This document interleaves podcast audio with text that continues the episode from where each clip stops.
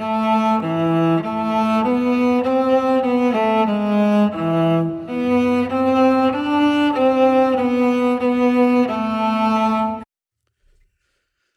Crux of the Matter, episode 66 Interpretation and Preaching. Hello, and welcome to The Crux of the Matter, the show by pastors for pastors. My name is Pastor Todd Peperkorn. And this is Professor Scott Stiegemeyer. Hey, Scott, how are you today? Hey, good, great. We've got a good connection. Finally, hopefully. Yeah, yeah. yeah, we've had uh, we've had trouble connecting for any number of uh, levels and reasons here this semester, Mhm. but uh, Lord willing, we'll uh, we'll get in the groove of things sooner or later. But uh, but things are continuing to cook along in life. What have you been uh, teaching lately? Anything interesting? Well, we um, uh, some of our listeners would be familiar with a, a Lutheran youth organization called uh, Higher Things, and Higher Things they do these summer conferences for kids, uh, high school kids. But then last year they did something they called an unconference, which was just a Saturday blitz, not not like a whole week long like they normally do in the summer. But they did something in the winter at uh, in Chicago where it was one day with like half a dozen speakers. Well, they did the same thing uh, last weekend here in Irvine at Concordia University, and it started like at 3 p.m. on Saturday, and we had seven speakers. Each had a short period, 20 minutes each, and I and then there was a dinner and Q and A and worship uh, before and after, and I was asked to speak for 20 minutes on bioethics anything anything you know the the theme was we confess and so you know the speakers were talking about we confess in the age of trump and someone talked about the two kingdoms and someone talked about we confess about science and other things. So when i was asked to talk about bioethics i thought wow you know i can't really do justice to all of bioethics in 20 Yeah, that's minutes. a lot in twenty minutes. there's so many topics and so i thought what i would do is um, kind of riff off a cs lewis quote that i had. Uh, cs lewis said that uh, the most dangerous ideas in a culture are not the ones that people are arguing about but the ones that are assumed so i thought well what assumptions do people have in our culture in our society what assumptions do people have that kind of lie at the root of some of the bioethical questions and I came up with a couple. And one of the assumptions was that um, my body is my own property Mhm. and I can do with it what I want. And you know, it's it's like an instrument for me to choose how it gets used, and you know, you can't violate that. Personal autonomy and all that. I think that's one assumption. The other assumption is that uh, that I think sort of you know pervades our culture is that my body is not the real me. The real me is something less tangible, like a mind or a spirit or soul. Even I even find that with my bioethics students uh, frequently. You know, when I start to ask them about questions about what is the destiny of the person after death, you know, they have this concept of the soul going to heaven often, Yep. but not much else. but not much else. Right. And creedally, you know, speaking of the creeds, we confess that the resurrection of the body, we're going to live embodied lives for eternity, not just like Casper the Ghost floating around. So I talked about dualism and transhumanism and Gnosticism Right. and all those kinds of things that I think lie at the root of some of the things that we deal with in bioethics, like end of life questions, physician assisted suicide, surrogacy, um, you know, in vitro fertilization, things like that. Yeah. So that All was fun. there. Yeah, it was All that fun. in twenty minutes, huh? uh, pretty much. Yeah, I crammed it in in 20 minutes, and and uh, but each, you know, it was. I found it a very exhausting afternoon Oh, because every everybody had such meaty presentations, and they, you know, they felt like, you know, since you've only got 20 minutes, you got to pack in quite a bit. Um, you know, it might have been a little heady for some of the, ki- you know, the high school kids, but you know, for anybody in college or adult young adults who were there, it was probably geared more towards them. So, so was the purpose people that are physically sitting in the audience? I mean, I remember Well- it was live streamed too, but Yeah, yeah. I I think that um, it. I think they wanted to have more people in the audience than there actually were. sure. But yeah, of course they they live streamed it. I think that they said that they recorded it and they were going to throw them up on YouTube. So, uh, you know, it's sort of a dual purpose. We wanted to try and have, uh, you know, a higher things presence here in Southern California, um, but also reach anybody that that wanted to tune in to the live stream. Sure. Cool. So, Well, that's so like yeah, a, I, yeah, a fun but exhausting day. I have. It no was doubts. good. Yeah, it was good. We I, I enjoyed it, and you know, this the other speakers were outstanding, and I think the people that came definitely got their money's worth in terms of hearing what some of the challenges are that the church, the Christian church, faces as we begin a new millennium. Cool. Well, I have um, two classes that I'm starting teaching that I have been starting teaching last last two three weeks. Uh, one is we're starting a uh, class on the Gospel of Matthew. Uh, for those who are on the three year series, we're in Series A this year, so uh, I'm just doing all Matthew all the time right now, and uh, so I'm doing a Bible class on that. That's that's definitely fun and super helpful to put that together with all of the preaching at the same time. I'm thoroughly enjoying that. Uh, and then this week in my weekday Bible classes, I started a class on the book of Isaiah, which is equally fun, um, but more challenging, no question. I mean, most pastors that I know, uh, their bread and butter is the Gospels and the Pauline epistles, probably. That we certainly know the New Testament far, far better than the Old.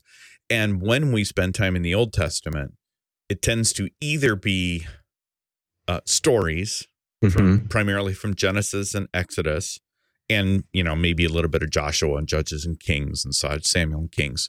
Um, but when we spend times in the prophets, it tends to be very, um, very pick and choose. I'm going Mhm. to look at this prophecy, or I'm going to look at maybe this story. I'm going to pull one chapter out. So to look at an entire book is a challenge.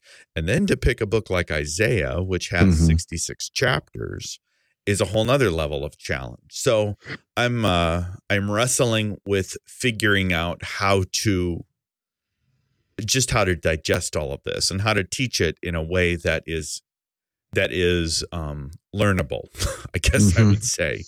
Um, and not go down too many rabbit trails, but kind of keep things moving, but get in depth enough so that you actually feel like you're doing something and learning something. So, are you using any particular commentaries to help Um, you prepare? I was I knew you were going to ask this, and if I had been smart, I would have looked it up. Um, I am using a, a commentary that was recommended to me. Um, a couple of commentaries. The one that I'm uh, thinking of is by a man. I think his name is um, Motyer. I'm going to look it up while we're talking here. okay. Um, yeah, Alec. Uh, I think it's Alec Motyer. Um, yeah, J. Alec Motyer, and he has a couple of uh, commentaries on uh, Isaiah. One of them is uh, the Tyndale commentary uh, series, which is a slightly uh, more popularly oriented commentary series. Um, and then he has another one that's uh, that's called the Prophecy of Isaiah Introduction Commentary, and that one is uh, is quite in depth. I'm right now. I'm working through the Tyndale one, and I think I'm probably gonna start working on the um, on the larger commentary as well. I've really liked it. Um, there's another one that's pretty common by a man named Oswalt that is uh, that also comes highly recommended, and of course, Reed Lessing has commentaries on the essentially the second half of Isaiah, starting in Isaiah 40 in the Concordia commentary series. Um, but he has not done 1 to 39 yet. I don't know if he's doing the first part of Isaiah or if somebody else is doing that. But Hmm. so there's resources out there, but it is such a big book and there's so much to do with it that uh, it's it's a bit of a challenge to kind of figure out how to rewrap my brain around it because it's been I'm not sure I've ever taught a Bible class on Isaiah start to finish. I. Yeah, I know I haven't. Um, I I usually will pick, like as you were saying, you know, the messianic prophecy. You know, the more Right. some of the more commonly known Right. messianic prophecies that that I've done, but like a verse by verse or chapter by chapter, no way. Yeah. So that's um so that and that's a good challenge for me. Mhm, I've uh, sure. I've been enjoying that, and uh, so far the Motyer uh, commentary has been very very helpful. So it's been fun. Well, you know, that's what that's one of the great joys about teaching the Bible is you really learn the Bible. That's right. You And learn it really well. and um, no matter how many times you've taught it, there's always mounds and mounds and mounds of stuff you don't know. Mm-hmm. and maybe even mounds and mounds of things you've never taught before. So uh so that's been that's been very very good. I feel like this year I have spent more time and energy kind of specifically in in textual study than I've been able to for the last 2 3 years and that's been a lot of fun. I have That's good. really enjoyed that a lot. It's been That's a good thing. yeah, it is. It really is. Well, our topic for today uh, is I called it interpretation and preaching, and and really the reason I wanted to talk about this at least a little bit uh, was because of the current class that I'm that I'm taking at Aquinas, and the class is on hermeneutics and hermeneutics and preaching, interpretation and preaching.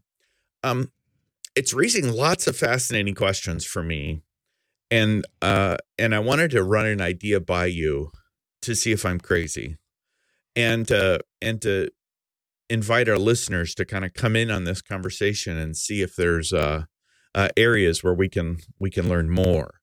Um when you talk about hermeneutics how do I put this Scott? My hermeneutics experience at seminary was not the best experience I ever had. Um uh, the the class that the class that I had in hermeneutics, and I'm not going to name names, but it was uh, it the class was really a class on why historical criticism is wrong. Yeah. That's what the class was. Is Mhm. historical criticism is wrong.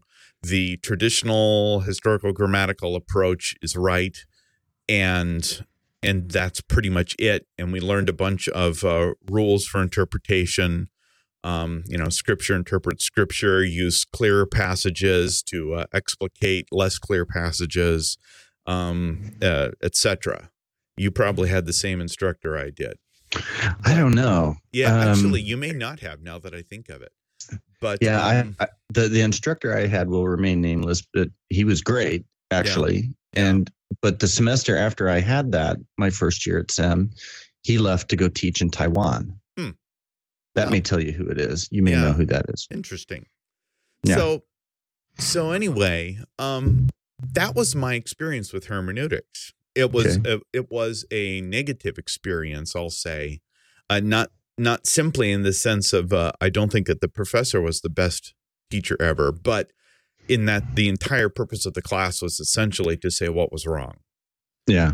Um, now you look at the rest of almost the entirety of Christianity. Um, they're going to look at things like historical criticism and are going to either say, so what? Or are going to assume it's true.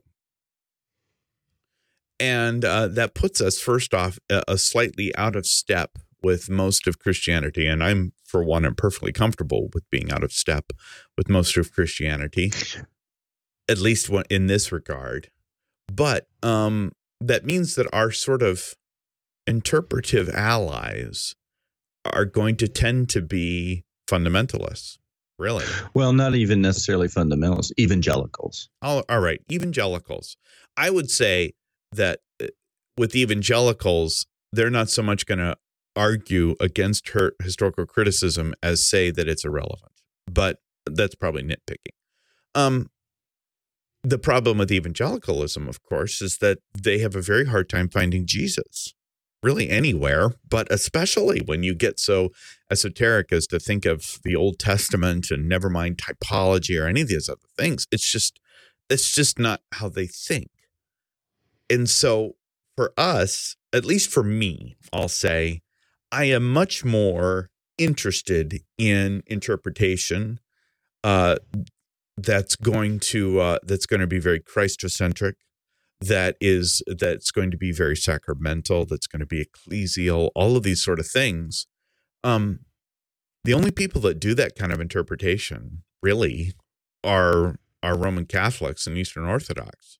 And Roman Catholics almost universally accept historical criticism. So so that's just weird.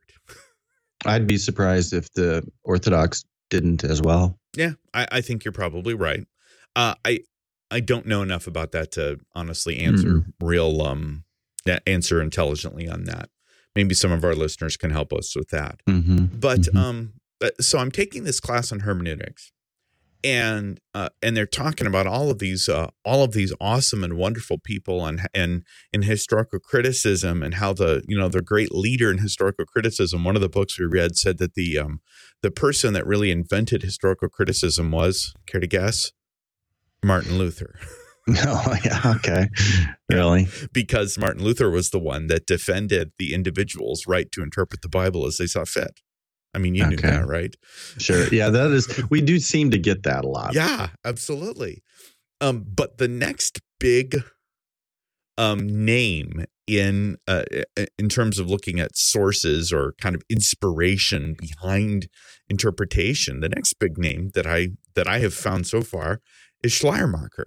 Mhm. Now, Sure. when I think of Schleiermacher, there is really not one positive thought in my head about Friedrich Schleiermacher.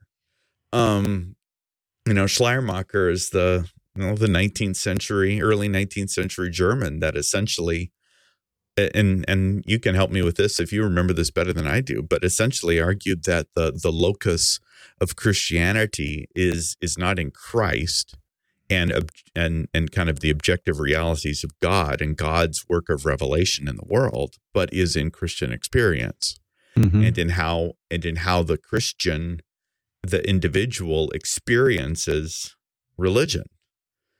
Um, and so you have a very anthropocentric uh, approach to the Christian faith which Schleiermacher, and that it's that anthropocentric uh, approach which has really defined um, much of modern criticism of the Bible. So, so that's uh, that's fascinating to me that I'm reading all these books that see Schleiermacher as the great hero, and I'm uh, I'm gonna be honest, Scott. I'm really having a hard time getting excited about him. yeah i don't i don't i don't blame you i mean there's it, it from a historian's perspective it's interesting. Um you know but uh i i i would i would be ready to you know move on after we kind of covered that for a couple weeks Yep. Yeah, do And- something else Right. Well, and so that that's fascinating to me, just in just how different our perspective on on history, on kind of where all this stuff fits, falls in. So that's so that's curiosity number one for me. Curiosity number two is that is that most of our class, at least at this point, um, appears that we're going to be spending most of our energies on narrative criticism okay and um, and narrative criticism is a branch of criticism that I- think you can almost say is a, is very different from what we would call higher criticism. Higher criticism is really uh, author oriented. So you know who was the author, when was it written, what was the intention of the author behind it. So that's where you get your first, second, third Isaiahs and you know the the Q source and you know the two document hypothesis and all that kind of stuff. That's all historical. That's all higher criticism. Um, narrative criticism is based on the uh, on who were the readers or the hearers of the text and what were the presuppositions that they brought when they received the text? How did they hear it? How was the how are they going to uh, to hear these texts? And what function were these texts going to play uh, for them?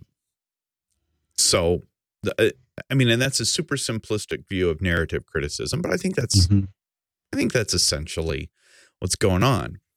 Now what's fascinating to me and and maybe i'm going to get in trouble for this i don't think so but what's fascinating to me is historical criticism uh, in our you know kind of branch of confessional lutheranism historical criticism is almost universally condemned.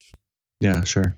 Um all kinds of it. Right all all manifestations. any kind of it you Mhm, know uh, mhm. historical criticism um but also redaction criticism form criticism you know any you know the textual based criticism as well as the author based criticism it's all bad and and has led to the missouri synod being called fundamentalist You bet. That's the that's the thing, and that's been one of my critiques of the text that we're looked at that we're we've read so far is that it's either fundamentalists, which are essentially dismissed almost out of hand, Mhm. Sure. or it's you know what what is everybody else.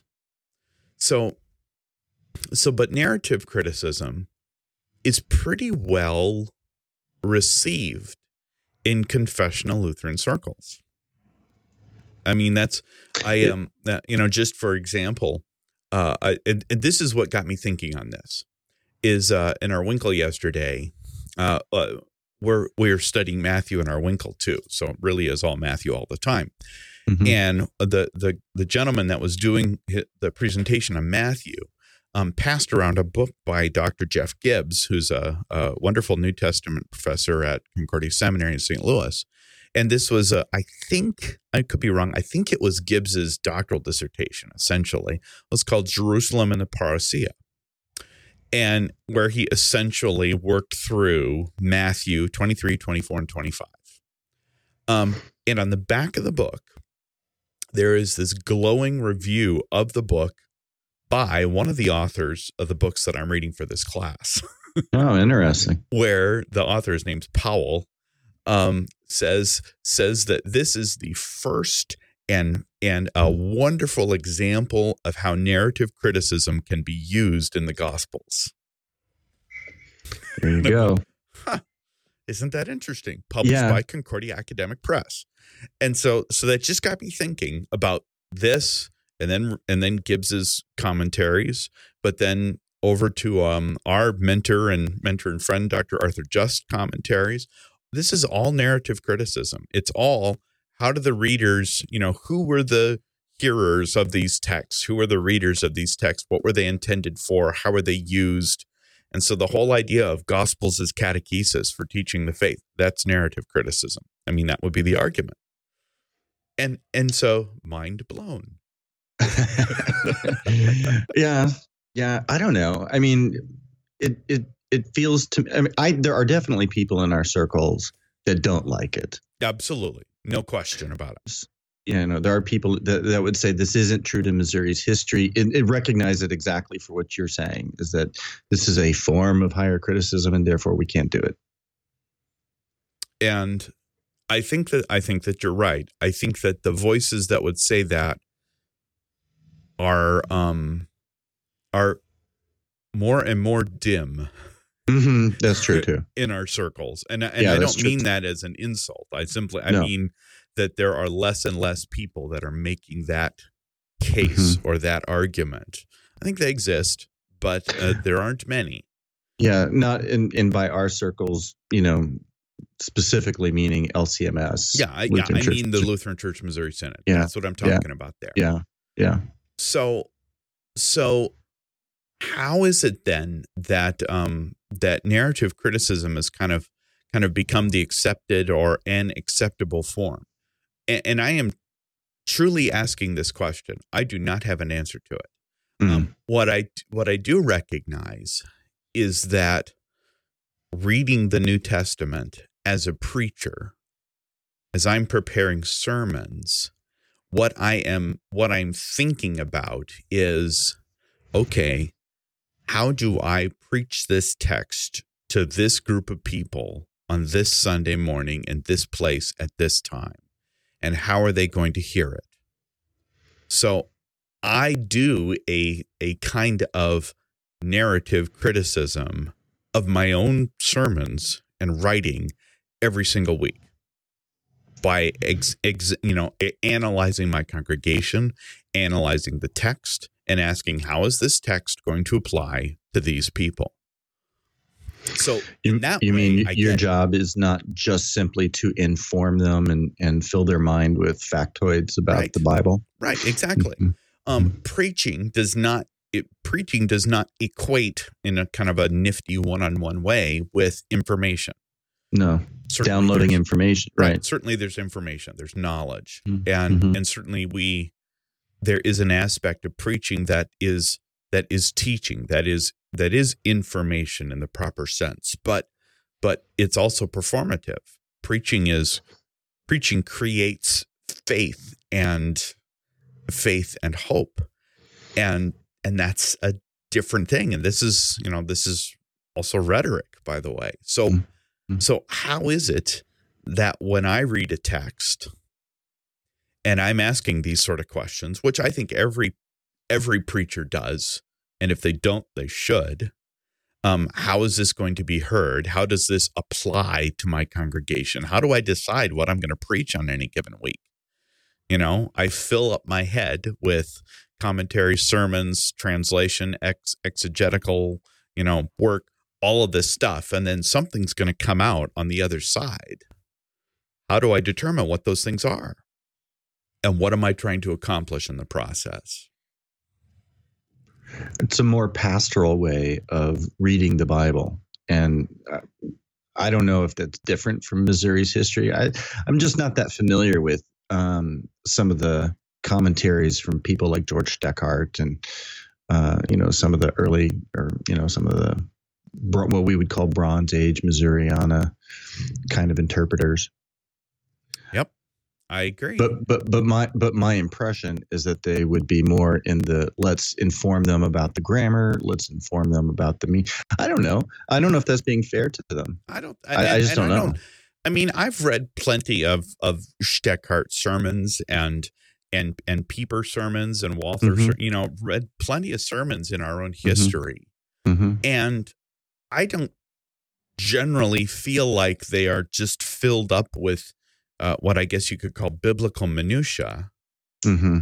um, that there is a, a, you know a clear intention behind it. The mm-hmm. intention is usually going to fall more along the lines of law and gospel mm-hmm. than sure. it, than it is um, any particular you know type of knowledge and stuff. But there's nevertheless a, a sense in preaching that preaching does involve the will that there is a change of the will, there is a change of heart and mind that is involved, and and how or what that's going to do.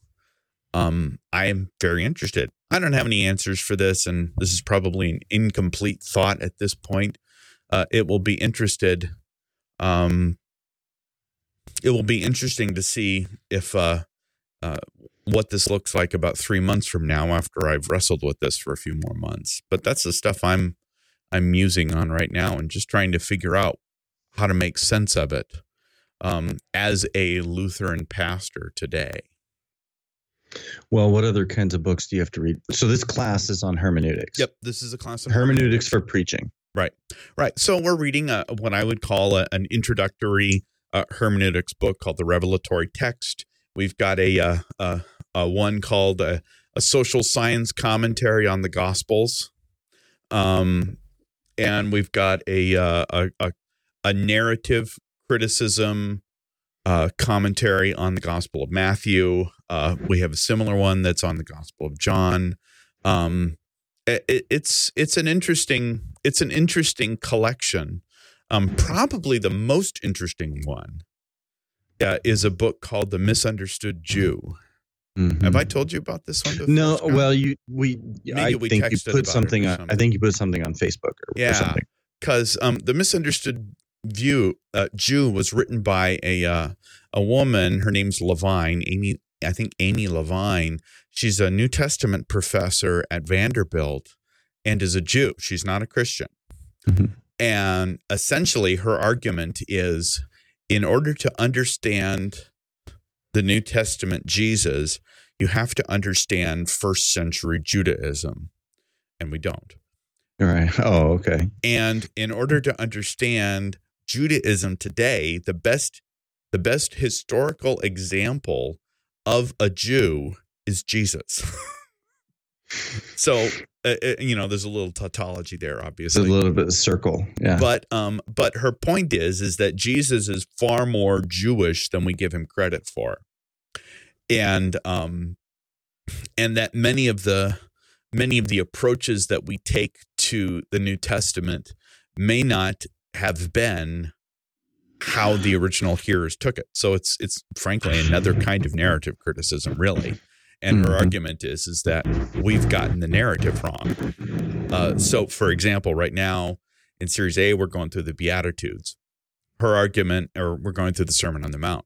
Her argument with the Sermon on the Mount is that this isn't Jesus coming up with some radical, completely unheard of and unthought of idea and notion about the law, but that he simply is presenting his his case for how to interpret the Torah and that his case would have been his view would have been similar to many other Jewish rabbis of the day and dissimilar to others.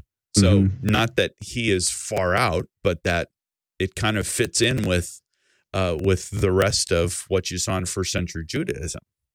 Well, Well, I've told my classes that you know the teachings of Jesus, while while extremely beautiful and uh, you know rich and and valuable, um, you know, are not necessarily all that unique.